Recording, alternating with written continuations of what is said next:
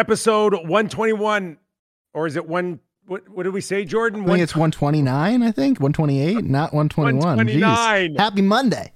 i just chopped off eight episodes but we are live and in color here on the real Kyper at noon show welcome everybody hope it was a, a good weekend a safe weekend a shout out to uh, christian eriksen the soccer star who we saw went down collapsed uh, only uh, to be brought back to life I don't know if you guys heard that story. Welcoming Joe and Jordan, also Doug MacLean on the whole cast and crew ready to go on this Monday. But a scary sight on the weekend where he needed to be revived. Clinically, I guess he was declared dead. They brought him back to life. He's doing well, but uh, scary ordeal uh, during the soccer match. So our shout out uh, goes to him on a on a safe, quick recovery. Gives us um, some levity into sports. I know we've had a dose of it uh, through the pandemic, but another prime example that uh, it's just a game out there, but one we love to take seriously. And we are now that we are in the final four. The Islanders in Tampa yesterday. We're going to get right into that. Uh, we're going to get right into the Montreal Canadiens and Vegas. Then there was only four, and I experienced a a conference final only to be doused by the Boston Bruins in 89. And here's the scary part here, folks, is that it's easy to look around the league and see all the teams out and go, yeah, we're one of four. How cool is that? We're this close. And you're like, I'm not sure how close you are. We know technically there's four rounds, you're halfway there. But I just remember the feeling that we had and I got it early in my career that you think that you're close, but you're really not. And at that point, um, it, it took what nine days to lose four games, and they were they were actually decent games, but we got swept. And next thing you know, and in this case now, you don't want to be one of those teams where a week before you're like, yeah, we're, we're only four of us left no, in a week, you could be one of 29 losers. That's how you end up being remembered when you lose in the conference final, that you were one of many of them that just didn't get the job done. So we know that's the case here. There's four left. It's a great feeling, but let's bring in Doug MacLean right now because it's a feeling that can disappear awfully quick, Mac, if you don't get off to a good start.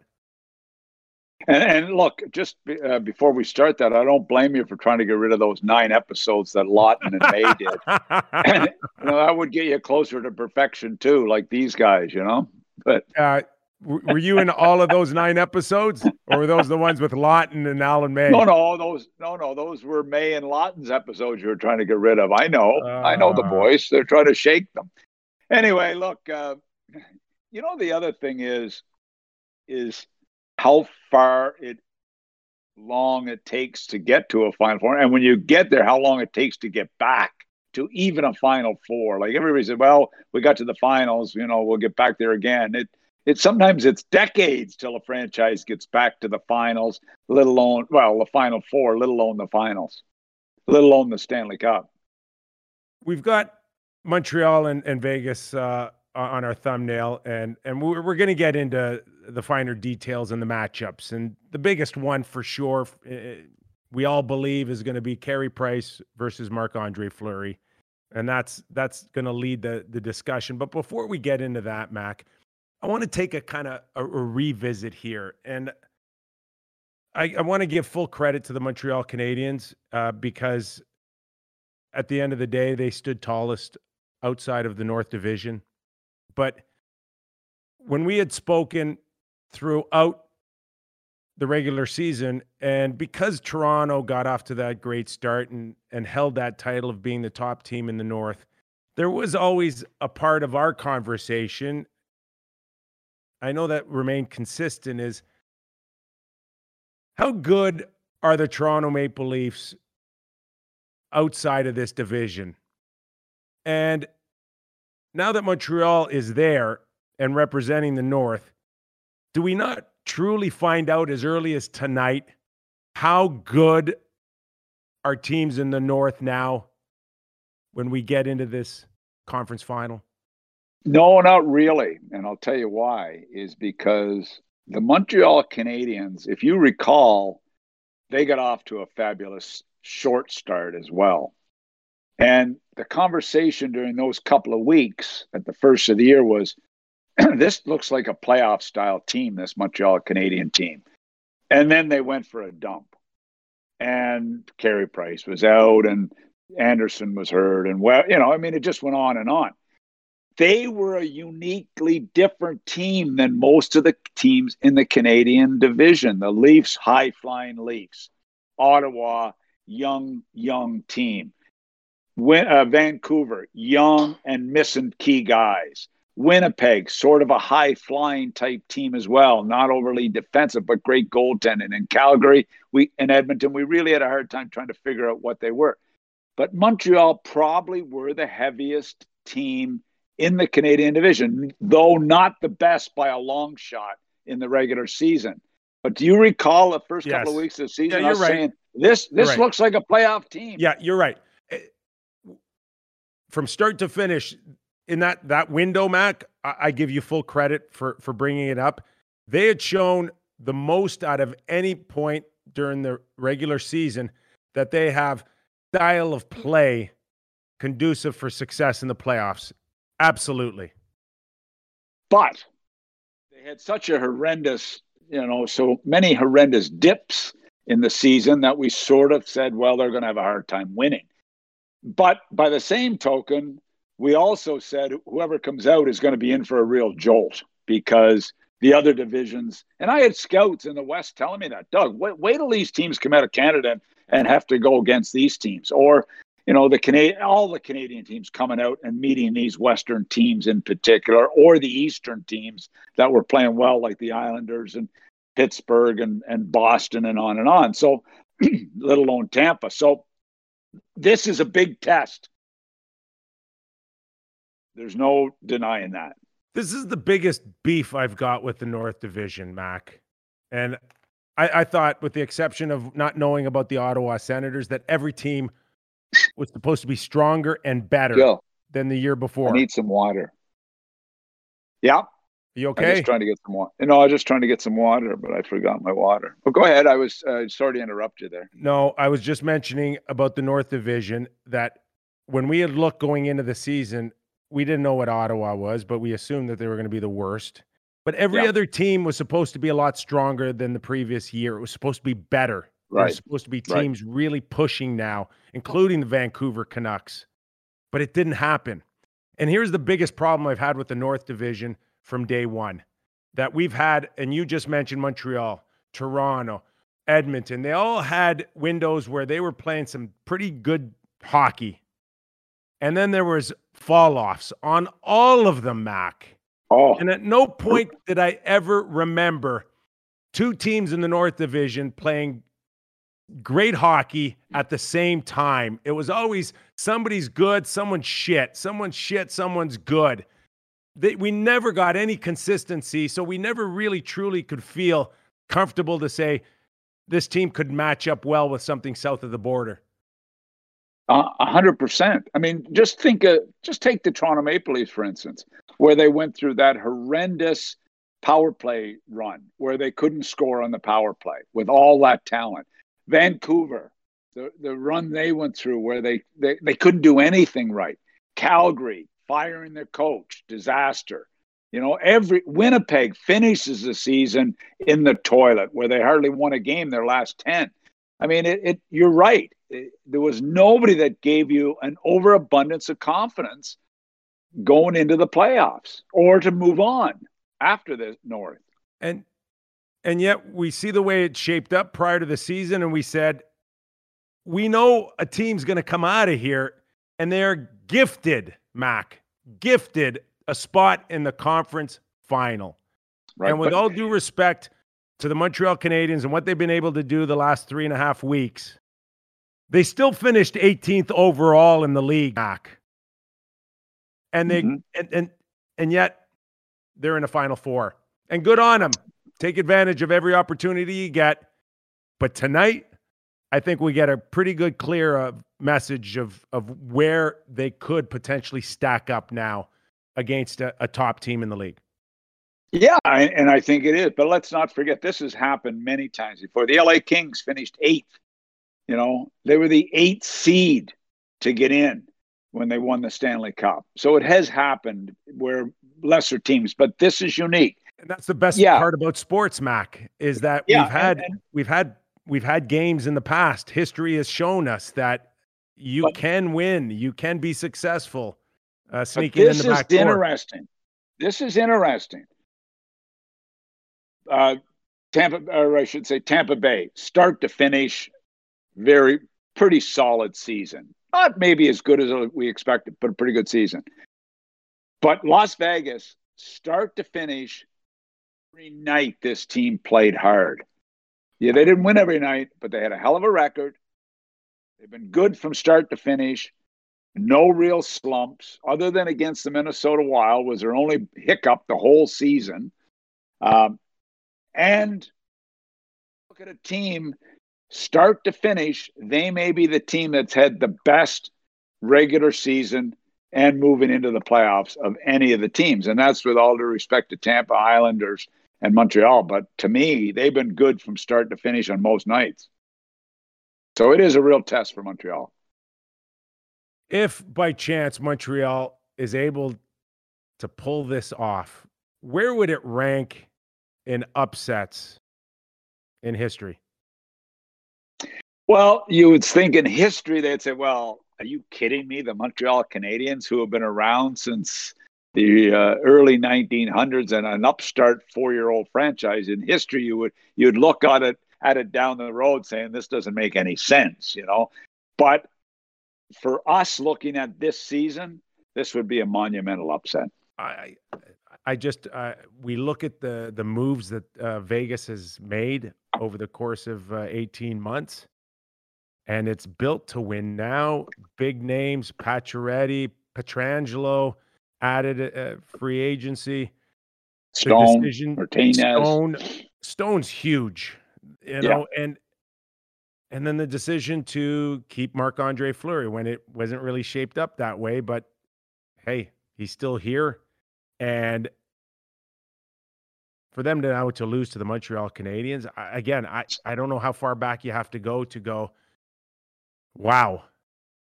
Some of some huge. of the best trades, some of the best trades are the ones you don't make or aren't allowed to make or can't make or whatever you want because you said it the other day. I don't know if they're here. Look, I know what uh, Fleury did for the first few years of this franchise. I didn't envision him at 36 to be doing it today, yeah. what he's doing for this franchise, comparable to what he did in year one, making them a competitive team. So Fleury, to me, has been one of the biggest stories of this year's season thus far. Can he continue it on? We shall see. But it is one of the biggest stories. A guy that had one foot out the door Management wanted to move him. The owner stepped in, and he's still here, and he's been their number one star in the playoffs. With all due respect to Pietrangelo and Pat Pacioretty, who just came back in the late uh, game seven of the miniseries, he's been the guy. They're not here without him. This is, can this fairy tale continue when he goes up against Price? And what is the likely scenario between Marc Andre Fleury and, and Carey Price that one thoroughly outplays the other? They they ends up they end up being equally um, as good, and they wash each other out, or does does one just shit the bed? No, I don't think it'll be either one of them. Uh, the, the, to me, to me, Price's support cast has got to be as good as they've been, especially in the Winnipeg series where they were really good. This is against a pretty high octane Winnipeg scoring team without Scheifele, but still pretty good scoring team. And that defense, they were able to defend against that team. Can they continue to defend with Price against Vegas. It's going to be a lot bigger challenge. Better forechecking from Vegas, not even close. Scoring from all lines from Vegas doesn't look like it's close. A blue line that can chip in offensively. I to me, it won't be the goalies that determine this as much as the supporting cast. Can they protect wow. Price enough to stay competitive? That's my only. That, that's how I feel. And I that, I don't we, know where you are on it, but that's how I feel. We don't envision Montreal taking their game to another level, but we envision Montreal pulling down Vegas's game. Exactly. That's that's the only way. You're going to have to win ugly. You're going to have to frustrate the the shit out of Vegas. Uh, and we'll get into the Islanders in Tampa Bay, but that's what we envision, Mac, is Montreal keeping it close like the Islanders did and and, yep. and start frustrating your opponent. That's that's the only chance Montreal has going into this. Vegas were struggling to score at certain times. Pacioretty has given them the big lift. Marchessault has given them a big lift at playoff time. You know, the, the defense chipping in has given them a lift. The fourth line has given them a lift by chipping in. Uh, so, uh, Ken, they don't score at will, the Vegas Golden Knights. They score because of work ethic, pounding, grinding, going to the net. Can the Montreal Canadiens handle that net front presence? Can they handle the forecheck of the Vegas Golden Knights? That will be a great test. This Montreal blue line is built to do this. Everybody laughed at this blue line. Slow, can't make a pass, can't get out of their own end. Well, they proved a lot of people wrong with their slow, prodding play, have been tough to play against. Well, one of the guys leading the charge for Vegas is, is Max Pacioretty. Points and all the games that he's been back in, pretty much. And we look back at the trade, and it's Nick, Nick Suzuki, Tatar, and a second round pick, if I'm not mistaken, Mac, for Pacioretty. 32 year old for basically a top prospect in Suzuki, who's now 21 years of age. Vegas needs to win now. Montreal thinking of the future with Suzuki, yet here we are in a conference final. Bizarre. Look, uh, people questioned the deal at the time, the price that was paid for Pacioretty, who was good in Montreal, but could never really get it done because maybe he didn't have the supporting cast that he has now in Vegas. But to get Suzuki at, and Tatar has been a pretty valuable guy. I mean, a regular season guy in particular. To Suzuki, one is has the makings of being a great trade for the Montreal Canadiens. He's 21 and he's been a real contributor. He's on a line with Toffoli and Caufield. That's a big test for this kid to go head to head with Vegas with their size, strength, and power. As that to that as that as those line mates are for him. Um, but it's going to be a great trade for Montreal long term. Suzuki has, has surprised us from the playoffs last year to how it's continued this year and how important the guy is already. The sky's the limit when you think of this kid as a 21 year old. The way he's composed, the way he handles himself on the ice, the way he handles himself off the ice, maturity beyond his years. I love this trade for the Montreal Canadiens, but I don't know about this series. Well, That's all. And despite what happens here, Mac, the, the fact that this experience is going to be so huge for Suzuki and some of these other players like Kotkaniemi, even Cole Caufield to come in now and feel like he's got his feet wet a little bit and he is a, a contributor. But, it's, Nick, it's going to be huge for these guys to go through this. But here's here's the here's the thing I said when when Montreal were down three one to the Leafs. Okay, I said this center ice is not good enough yet to compete with the Montreal Canadiens or with the Toronto Maple Leafs. The center ice isn't. Well, two series later, yeah, they look pretty. They, well, they no, really well, surprised us. You know, they've surprised us. Does that catch up to you well, that's going point? to be. uh, You know, when you look at the center ice, that center ice and the big blue line and the physical blue line of Vegas, how does that shape up? Well, they've made they've made me look bad here. This this center ice of the Montreal Canadiens in this playoffs. I never questioned their blue line. I said their blue line would be damn tough to play against. I said, but I didn't think the center ice would be this good. I really what? Good on them. I'm happy. And yet, we look at the first two rounds that Montreal faced. They lost Tavares. They lost Yeah. Kind of Yeah. balanced it out a little bit. And It helped your center. Their center ice improved. The Montreal Canadian center ice improved dramatically with those two injuries. so somebody's got to come out of the the Vegas light lineup at, down the middle of the uh, in the ice. Is it Karlsson? Is it Stephenson? They they got I- I- to stay consistent. they got to lose somebody. I'm not hoping anybody gets no, hurt. I'm I'm not just going teasing. there. I'm not. But no, no, it's exactly right. So, it, you know, it certainly helped compete. So, can price be the difference maker? Can the blue line bother Vegas? I don't. I'm not sure of that. And you know what? A lot of it, it looks like it could be a blowout for Vegas, but I'm not sold on that. I'm not sold on that. I think Montreal are playing with such tremendous confidence right now. And, you know, Price is on top of his game. A lot of guys are on top of their game. I, I think we could have a great series.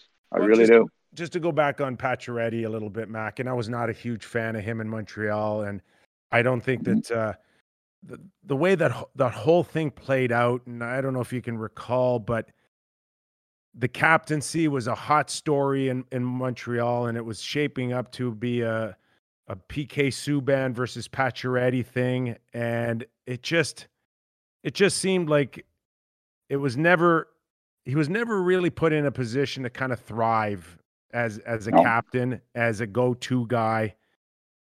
And for me, uh, he's earned a ton of my respect watching him in Vegas turn into the player that we all thought he was, but not to the point where he is a go-to guy, but he's quietly found his place. And it's amazing how how anybody's level can rise a notch or two when you're playing against or playing with one of the smartest players in the league in Stone. And Pacioretty should feel really good going back against the Montreal Canadiens right now and where his game is. But yeah, and look, it's a whole different situation. It's a it's a whole different pressure. I mean, the pressure in Montreal was over the top. You know, an American kid going in there and and really handling himself as well as he did, he deserves credit for that. This is a big to go into Montreal and be the captain with the history and the pressure and the media and and to do as well as he did to me was was a was a pretty good story. But now to go to Vegas and be not in the media spotlight not even remotely close I can't imagine how relaxed and and the difference it's probably made in his game just that one element just that one change before we even talk about some better players he's playing with He's not expected to be the guy. He's expected to be a real important guy there. He's not. Ex- he's not the guy there for me. Still, he's not the guy. Yeah, it's Fleury. It's Pietrangelo. It's Stone. It's it. There's a number of guys for me that are ahead of Max, Match Pacioretty as the guys. So as- it's a lot less as, pressure. as a pure shooter, Mac, as a pure shooter uh, with a one timer as well. He he he's the sharpshooter. No, no, he's the sharpshooter, but there's a difference between a sharpshooter and being the guy. Yes, I You agree. know. I agree. So Now you, you mentioned this with the uh, of tenacious forecheck of Vegas and and where the Montreal Canadiens blue line can stand up and uh, Ben Chiarot, Weber, Edmundson, they've done a tremendous job. But is there enough? I look at Vegas's blue line and going right down to Whitecloud. like four or five guys that can log some big minutes, Mac. They can block shots and and yet they've got a little bit of offensive flair that I, I'm not sure Montreal has on the back end. Yeah, like Martinez has has really been a great story. I mean, uh, big price paid for him, but well worth it. Everybody knows the history of Pietrangelo, Theodore. Uh, you know what a steal getting him. That's how how good an expansion draft it was for Vegas when you can get a caliber of a Theodore. Like, are you kidding me? I got Mattias goddamn Timander in my expansion draft, and they get Shea Theodore. I love yep. Timander as a kid. I love Timander as a kid. You shitting me? We're in the expansion draft. Yep. Got a good blue line. McNabb's been a great. Matt McNabb's been a great story. McNabb has been a guy that's always been the bottom of their lineup. He's in their top four. He he's a physical guy. Punishing. He logs minutes. Whitecloud, a great story, a great pickup uh, who's logging good minutes. They they use their six guys. They use their six guys. Montreal will have trouble when they get by their top three. Kulak moves in with Edmundson. That's a challenge without Petry. And how you know where are we going to go with this? You know, P- Petry's an interesting story for no other reason, Mac. It's so hard for us to to be in a position to play in the playoffs and, and stay healthy as it is. Yeah. Then you factor those stupid photographer holes and Petry catching his hand in it. Seriously. Honest to God, I'm watching this going with so much at stake. How the hell can this happen? I mean, I remember my guys used to use them for shooting practice. You try to put pucks through them, you know, in, in and we practice. would, and we would, yeah. Which right. again puts a threat on fans watching. Right. So, but anyway, to so do he, to to get hurt that way is so. And I mean, they're hoping he's going to be back, but that's that's devastating. A top four defense. Devastating. So that's a big hole because he creates a little offense too. Was that a pun? Know, which is critical. A big hole. Yeah. Is that your one. your Ron MacLean pun? What was that? It's a big hole. Okay, well, I went right over your. Did head. you say a? Did you say a hole or hole? so, just to give you some background on the, uh, these photographer holes. God, it's what, great when you're not worried about getting a job. What you can say. What what you what you hope is that yes, this is true because you're you're shopping. Jill's shopping for a car, folks, right now as we speak outside. I guess yeah. she's she's at the window picking cars. Is that what is that what's happening at the the quarantine shop? Yeah, it's a, it's they they have to deliver them because we can't go in and look at them. That's right. What a joke. But anyway, that's that's the way it is. Keep so it what, PEI safe. What what's supposed to happen? It's it's a hole that's just enough for the uh, the lens to get through for the photographers. But when they're not using it, they're supposed to cover it up with a piece of filler, plastic. Yeah. I don't know. Yeah. It's like a mm-hmm. jigsaw puzzle. The hole comes out and then you put yeah. it back in. But right. they didn't. They did not. So it was open. Who did? Who didn't? I would imagine it's the photographer, Mac. When he's not using it, he's supposed to put the piece that uh, that fills the hole in. Yeah. So it remained open. Petry goes in there, catches his hand. Wow. I I hear at the beginning they thought that he'd be out for about six weeks. Then it turned, you know, then it's slowly coming down to maybe two or three weeks. And now yeah. We're hearing game time decision. But someone suggested to me that he he cracked a knuckle or maybe two. Yeah. So if that's the case, how effective is he going to be if he if he does manage to play tonight?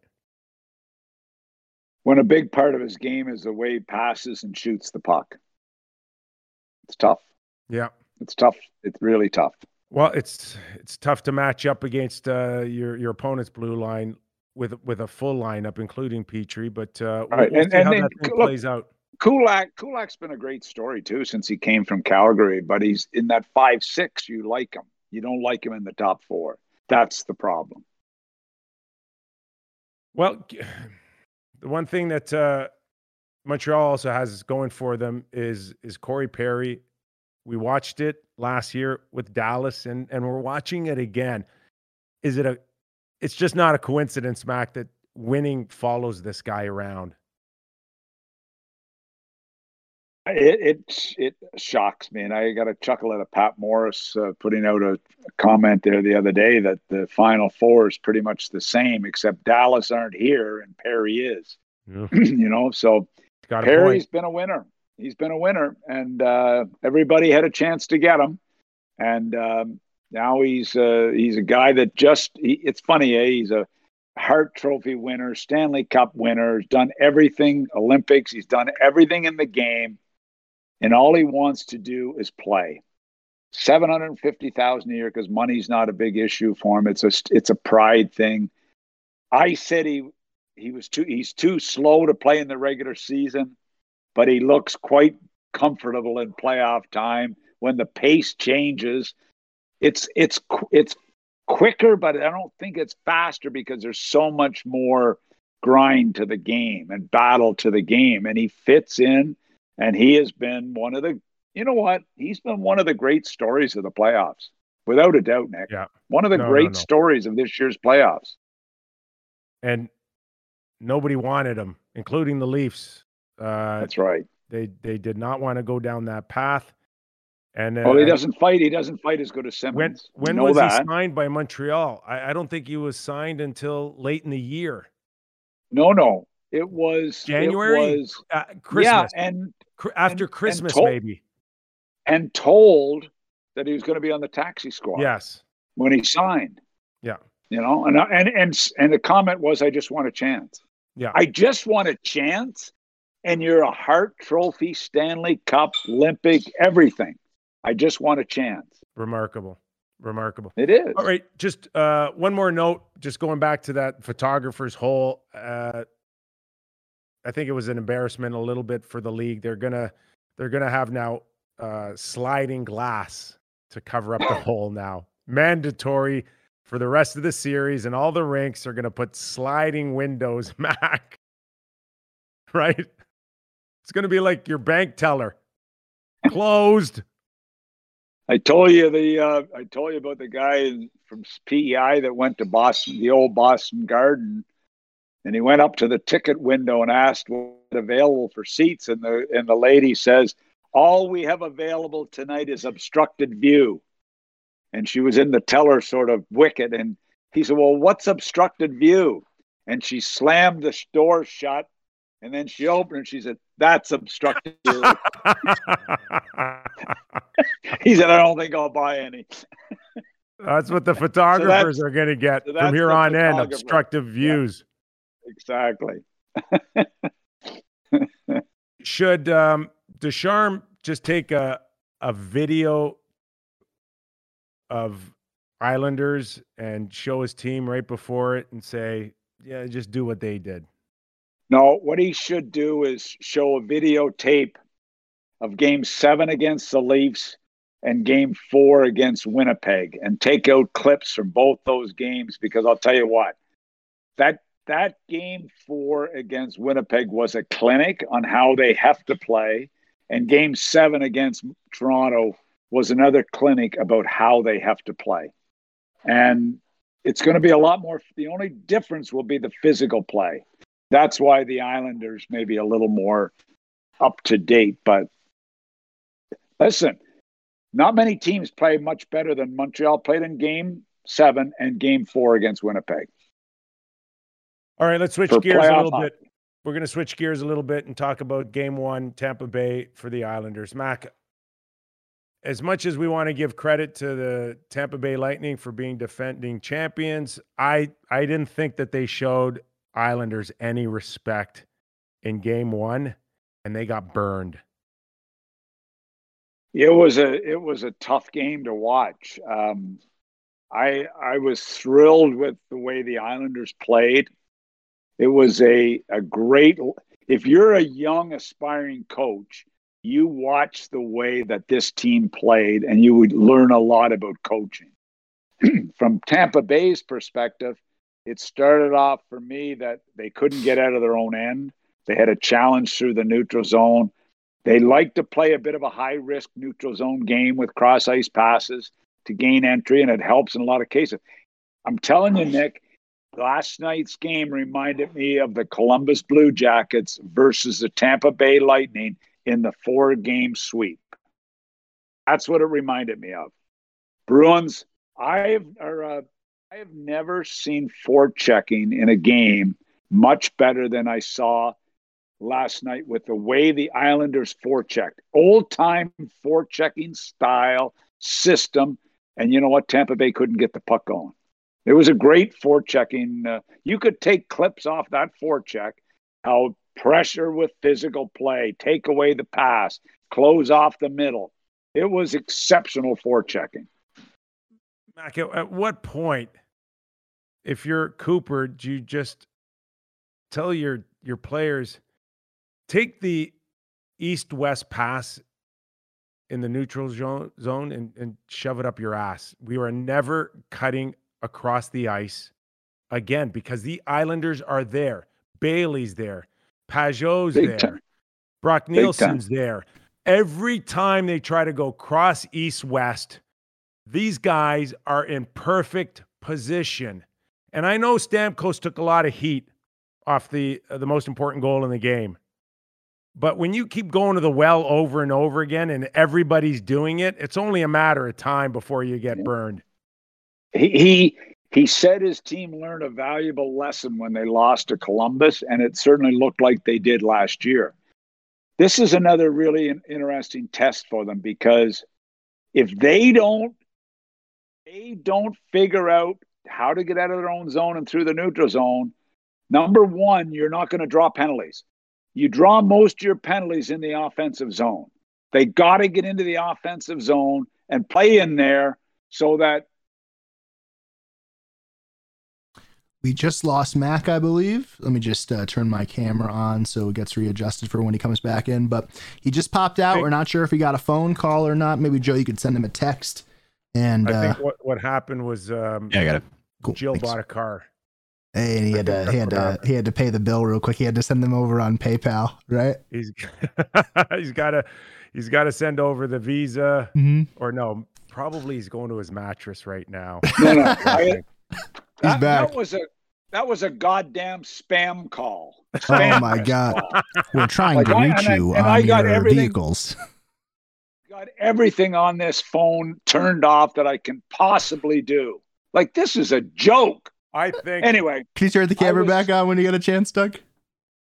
Mac, I think I think Jill Thank bought you. a car. I think Jill bought her car and you had to go pay for it. what the hell? That pisses me off. It's What kinda- Vanessa. what kind of span was it? Vanessa get lost. What? You know what the best is? Is when um, like my dad will get student loan forgiveness, and he's like, "Bro, I'm 65. I don't. I'm done. I'm, I'm over it. Like there is no forgiveness. The forgiveness is me dying. Give me a break here." Oh, You know- it's sick, sickening. But anyway, if they don't draw, if they don't play in the offensive zone and draw penalties, tell you what, tough series for Tampa Bay. Uh, they're they're the least penalized team the last two years in the playoffs. I know, They're so disciplined. I know. And I don't know, are. at times people can call it boring or but it is it's as perfect as a team can get, Mac, out there. And and we know when there's no mistakes, it isn't as entertaining. It isn't as open. There's not as many chances. But I don't think Barry Trotz and Lou Lamoriello give a shit.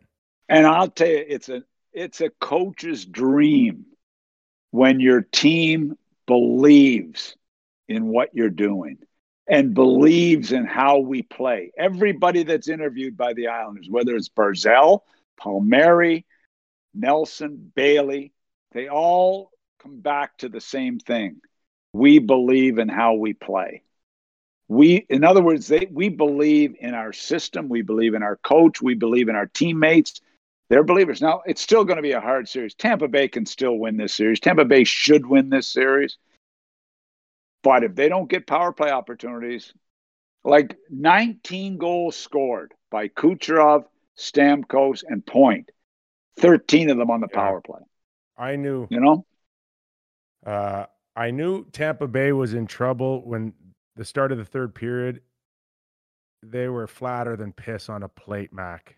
And I know. Kucherov's flat-footed, and for the first time since he's been back, that, that's the type of game that you expect in game one, coming off uh, missing the whole season. Yep. You were wondering when this guy was going to kind of come back down to earth. This was the game.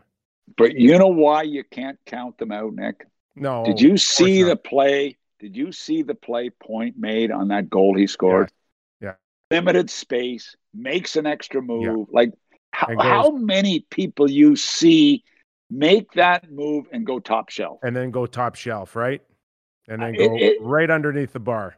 Unbelievable. So you can't count them out. They've got too much talent. I didn't like Cooper benching Stamkos. I'm sorry. This is this is this is the conference finals. I mean, this this benching and yelling and like Bednar and Cooper. Come on. These are stars. This is when it counts. Give them a blast in the dressing room. Bring them into your office. Give them shit on the bench. But we're benching Steven Stamkos in a in a one of the most important games of the year, and Bednar's calling out his top line in Wow. public. Where is their where are their heads? Didn't didn't see ice until the the power play opportunity at the end of the period, and you just wonder Wrong. You're you does, put, you've been on the bench. where, where's his frame of mind eh, on that power play after being 100%. benched. I, I don't get it. I don't get it. Anyway, Yeah. that's uh, they're they're the star. They're the star coaches, but uh, sometimes common sense can be a, a pretty important part of it. The other thing too, Mac, is the first goal, especially against a such a disciplined team like the Islanders, because they can lock it in. And we just talked Yeah. about Montreal locking it in, but chasing the scoreboard, you never want to do that against a real disciplined team or a team that can shut it down. And both Montreal and the Islanders have shown that. But you But you can't you- you can't chase the scoreboard. But are you like I am? I'm thinking back to the Florida series where it was a weird scoring type series. I think to the Carolina series, weird scoring type series. You get behind, you get ahead, you give up a lead, you blow it. You, they have not looked Stanley Cupish for me this year in the playoffs. I know they've had great individual plays, an unbelievable power play but they they they have not looked as consistently good as they did last year in the playoffs for me. I mean, I know Florida's better. I know Carolina's a good team, but it just didn't look like playoff hockey a lot of the times in those games. So this is this is playoff hockey this round. And then we get into the uh, the matchup, and if it's clear, if Vasilevskiy gets outplayed by uh, Varlamov, they'll, they'll lose the series. It's and maybe that's indicative of what you're talking about because we've seen Vasilevskiy at his best, and Yeah. we've also seen him quite possibly at his worst when we've seen Yeah, certain I- games this season. And I like Var- yeah, go ahead. Kulak's goal. You don't win. No. You don't win letting that shot uh, find a way through you. No. And even even the first one on Barzal, look, Barzal made a hell of a play and he he powered it through the five hole. But I like Vasilevskiy to me is the best goalie in the NHL. I love Varlamov's comments after. He said, I love that kid in the other net. He's one of my favorite people. He's he's such a down to earth, great kid. He's the best goalie in the NHL. Well, Varlamov was pretty good. This is this is a great Varlamov. You think about Varlamov, Washington, bombed, not bombed, but left. Colorado, problems. Goes to the Islanders in his second year with the Islanders, and right now he won four against the Bruins, Yeah. and this is his fifth. I mean, he looks pretty good. This is a this is a great motivator for him to go head to head with with his favorite goaltender of all time, although he's just still a kid and inexperienced. But he's uh, Vasilevskiy. Vasilevskiy should win this. Should be a big part of Tampa Bay winning this series. He should be. He Yeah. has to be, Nick. Varlamov to me was so good yesterday for for no other reason than just he made the saves that he was supposed to make. Yep. And I don't look at that game and say uh, he he stole it. He was just he just did his job. Yeah, hundred percent, hundred percent. He was solid all the way around, composed, and he has been. Um, for a lot of his time in Long Island. And what a luxury it is to play in front of that team, to play in front of that group with the way they play. That's a goaltender's dream. So, you know, it's got the makings of a great series. And Island or Tampa Bay, they've got some work to do to figure this out. Cooper Cooper gets in these situations all the time. In Columbus, two years in a row in Columbus, where he had to figure it out and get his team to adapt. Yeah. He's got to figure this out and make and have them adapt. So well, he's had he's had good success. Um, so th- this is a big another big and, test for Jon Cooper and and, and, and the Lightning. And it'll be Cooper's challenge to get these guys as disciplined to match that against the Islanders. I watched that penalty uh, halfway through the first period where Goodrow, and we're huge fans of Barclay Goodrow, no question, and, and yep. Coleman, but you, you want to punch Palmer, Palmieri? He ain't punching you back. Yeah, that exactly. is, you're never going to get that call uh, evened up because you have to know what you're up against. And they will take 20 punches, this team, and they yep. won't buckle. And if you want to go out and pick your spots, you run the risk of losing this series. And that's where I think my point was earlier just that lack of respect, the lack of discipline that you did not match against the New York Islanders. That'll be Cooper's biggest challenge. Yep. You want to believe it. It's, uh, you know, I'm, I'm excited about tonight to see if Montreal can match up. I'm really excited, but you know what? I'd like to get to the final. When's the final start? relax. Wasn't it a long weekend for you without any hockey on Friday and Saturday?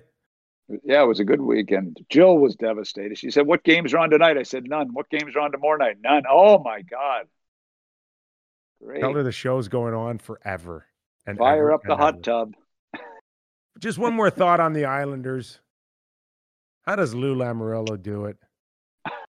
Somebody somebody called me today and said that they thought that one of the worst moves in Leaf history might be letting Lou Lamoriello go. That and trading Lanny McDonald, probably. and Earl Thompson to and Detroit. Er- and Errol and Errol Thompson. Errol that, Thompson. That, that, yeah, that that Ricky Vaive may move in there, but you know what? Yeah, it, it. Well, we talked about it before. It made no sense to me what what they did, but you know, look, Lou at seventy two plus years of age, who, when I used to see him walking around GM meetings 10, 12 years ago, he looked like he just come out of the gym, you know, like the suit fitting perfectly, great shape, young for his age. You know, hockey's his life.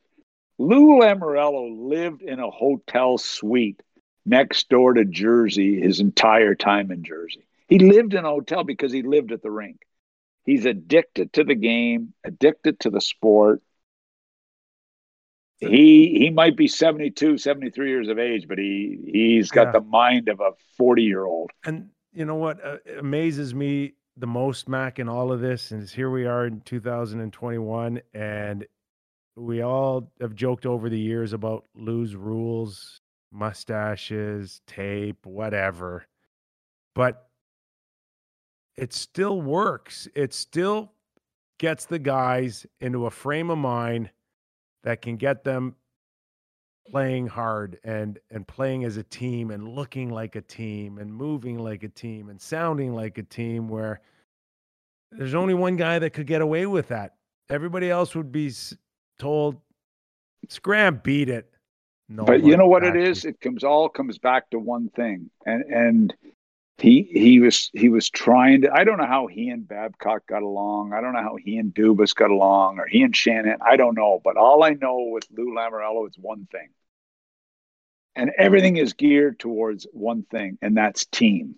Yeah. Team first. Individual, no. Forget individual. Forget all that BS. Yeah, I need good players, but Scotty Stevens, Niedermayer, Holik, all his greatest players there. We're all about team first, all of them. That's his. That's his game. And you know what? What what do the Leafs need more than anything? Individual versus team. Well, we look back at the three I don't know how many great lines there are out there, right? Perfection line in Boston. There's MacKinnon's line in Colorado. There's Marner and Matthews and Draisaitl and Mc, uh, uh, Yep. McDavid. Mc- yep. And they're all on the outside looking in. And while we think that Barzal's on the cusp of being a star, we we we- we don't we don't put him in that same package. We don't put him in that same uh, category. So, what is it this time of year? You want one great line or you want three good lines? Yeah, and it's also about how you make guys pay a price to become part of the team. Take a look at Noah Dobson, who happens to be a, a Summerside PEI kid. If I'm not mistaken, like an eighth or something overall pick in that range. Sent back to win a Memorial Cup, to win a World Junior, comes in, hard time getting in the lineup, healthy scratch. When he played, he was barely used. This year, more regular five on five. All of a sudden, moves to the number one power play.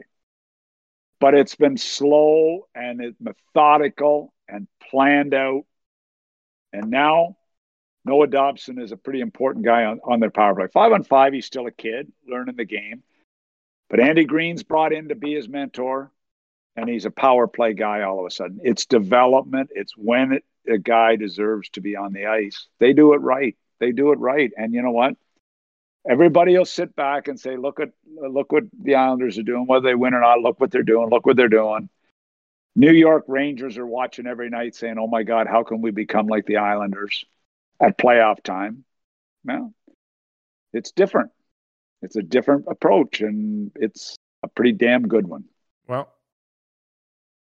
Vegas and Montreal tonight. Looking forward to it.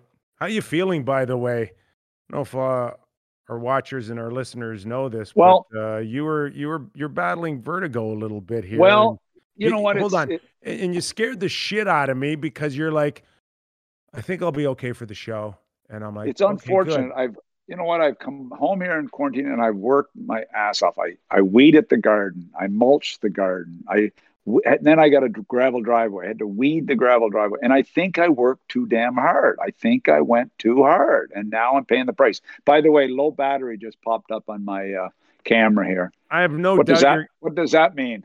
uh, it means you're going to disappear on us any second now. But so you're telling me right before the show, I'm okay as long as I sit down, and then Yeah. two seconds later, you you, So you just pop watch. up.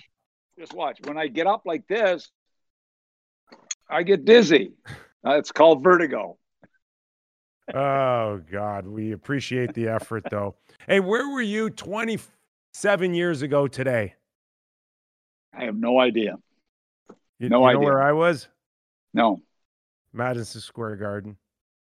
winning the cup. Yep. Good. Congratulations. Where were You you, know where I- 27 years You ago know- today? You know where where I was? I was telling my buddies in PI that Keenan was going to Detroit and it caused a shitstorm in New York. Remember? I want to share that story real quick for those that uh, are watching that don't really know, but you you you you yeah, you almost derailed everything. Well, I we got I got fired with Brian Murray in Detroit, and I was talking to uh, actually it was Scotty Bowman was talk I was talking to, and, and Scotty phoned and said, "Good luck." He said, I, "I'm going to be out of here too because Keenan's coming here." And I thought, whoa. And then I told my buddy that has a radio station in PI, Paul Skierman, and him and George Matthews are talking about it. And they got this little radio show there. And they said, hey, let's go with it. They put it out, Keenan to Detroit. The, on the eve of what, game six or something? Yeah, I, and I, oh I oh my- remember, I I remember it was breaking news from a report out of PEI. I'm like, it was so, that's made Ooh. some books. That story's made some books. How would Barry anybody- Mizell. how would anybody know anything out of PEI right now? And it was you, loose lips. Oh, oh my God! I was I was a basket case, and the guy that released it, Paul Skierman, I don't know if he's ever recovered. He's been so anyway. Anyhow, we had a lot Jordan. of fun. And, Yeah. How old were you? Oh man, I was I was two years years old. I was a young Rangers fan. Waiting. Oh my god, you know, it's funny because I grew up in uh, Scranton, Pennsylvania, which is like two hours away from uh, New York and Philly. So I grew up as a tortured Rangers fan, getting abused at every other arena that I would ever go to. And I remember my dad had to stop going to games because he lost like 18 in a row that he was going to. He's like, I'm not going. And he had uh, one of his friends that had season tickets, the 94 season, offered him to come. He said, I'm not coming the whole playoffs. I'm staying home. I'm not going. That's how superstitious he, he is. But uh, it's That's always great. it's always funny, we, man. No players feel that, by the way. I can assure him. Yeah, yeah, he, that's great. Yeah, I could see that. But then it's also funny because you know I grew up with um like '94 Rangers plaques in my bedroom growing up, like the team photo with all the names. And as we were starting to work together and stuff, I, uh, I I was going back and I was like, I'm pretty sure Kipper must be in those photos, and I had my mom uh, take some snaps, and you see your your mug in there. So it's always nice. funny how things come full circle like that. Nice. Well, Nick has some. Like uh, Nick has some book. Nick has some has some book copies left over. If you want one, Jordan, he could send you one. Oh, thank you very much, Doug. I do. Undrafted, still available online. Chapters, Indigo, Amazon, easy order yes. online, boys and girls. That's right. That's right. Just another hey, plug. One thing before I wanted, uh, before we leave you, and before you uh, your battery runs out, why uh, Gerard Gallant? Why is he still available? He wins the gold medal in the world championship. Why doesn't he have a job? What's clogging things up? Is it still Brind'Amour? Is that what you're hearing? Can't I, I Gerard Gallant will be coaching in the NHL in the fall. That's all I Where? We know I that know. where. I don't know. I don't know. So why is everybody waiting for Brind'Amour?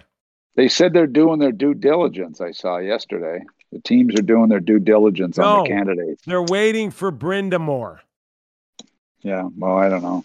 And I don't see I don't see Brind'Amour in New York, but it's one thing for Brind'Amour to say I will take less than market value, but I don't think it's going to go swinging in the direction of his assistant coaches and trainers. Matt. I this think not the I way think, this guy works, and I think that's the delay. I think they better get Hamilton signed. I see they gave permission for Hamilton to talk to other teams today his agent to talk to other teams to try to do a sign and trade or whatever. I think they better get both of them signed, Carolina. They better get both Hamilton and Brind'Amour signed. Well, what do you think? It, it, Hamilton, I had heard earlier in the year, seven and a half million. It's yeah. got to be eight and a half to nine, doesn't it? I would think, but I, I and then he'll disappoint wherever he goes. And then the last four years, it'll be then they'll trade him and he'll become a star again.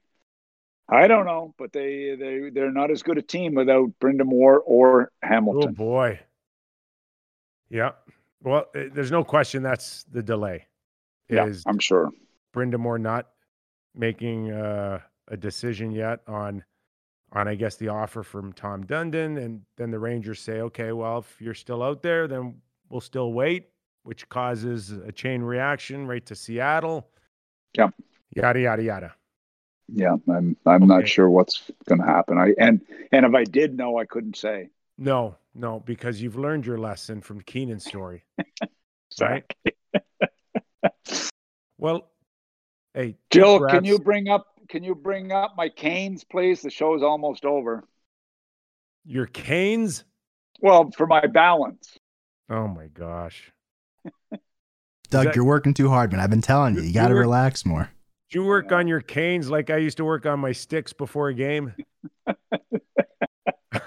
okay, take care. You know, give us a score tonight, Vegas and Montreal, before we let you go.